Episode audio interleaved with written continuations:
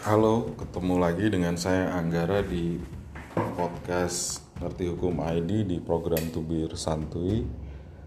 Kali ini saya akan bicara tentang kenapa sih seharusnya eh, Anda itu tidak perlu menuliskan nama pacar atau teman dekat di halaman kata pengantar skripsi Anda ketika kita mahasiswa tentu banyak hal yang uh, terjadi ya.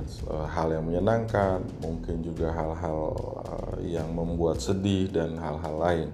Nah salah satu hal yang menyenangkan adalah ketika kita telah selesai menyelesaikan masa studi uh, dan uh, tentu bersiap untuk masuk dunia kerja. Salah satu indikator selesai masa studi itu kan biasanya adalah skripsi Nah, dalam skripsi itu kita biasanya akan mencantumkan kata pengantar yang berisi terima kasih kepada beberapa pihak yang dianggap telah membantu kita. Kami memperhatikan bahwa salah satu pihak yang e, sering disebut dalam skripsi itu biasanya pacar atau teman dekat. Tentu selain uh, staf pengajar dan juga kedua orang tua. Nah, ada alasan khusus kenapa sebaiknya uh, nama pacar itu tidak dicantumkan dalam skripsi, terutama apabila Anda adalah mahasiswa hukum. Kenapa? Uh, dalam hukum ada prinsip-prinsip dan azas-azas penting yang uh, seharusnya diketahui oleh uh, mahasiswa hukum. Misalnya uh, azas lex serta atau azas legalitas, kemudian juga azas prediktabilitas. Azas lex serta atau azas legalitas itu bicara soal kepastian.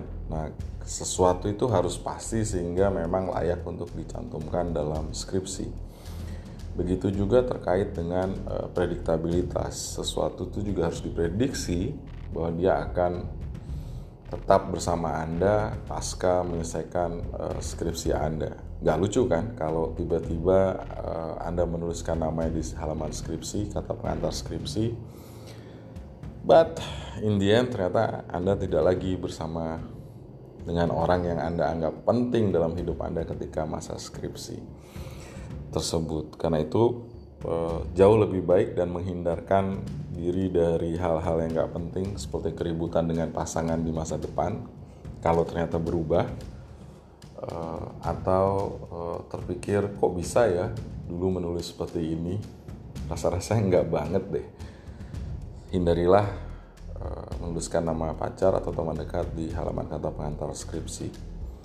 Demikian podcast kali ini, semoga berguna untuk Anda. Jangan lupa ikuti kami terus eh, dan kunjungi kami di ngerti hukum titik ID dan ikuti kami di berbagai media sosial kami di Twitter, Facebook, LinkedIn, YouTube, eh, Instagram, podcast di ngerti hukum ID. Terima kasih.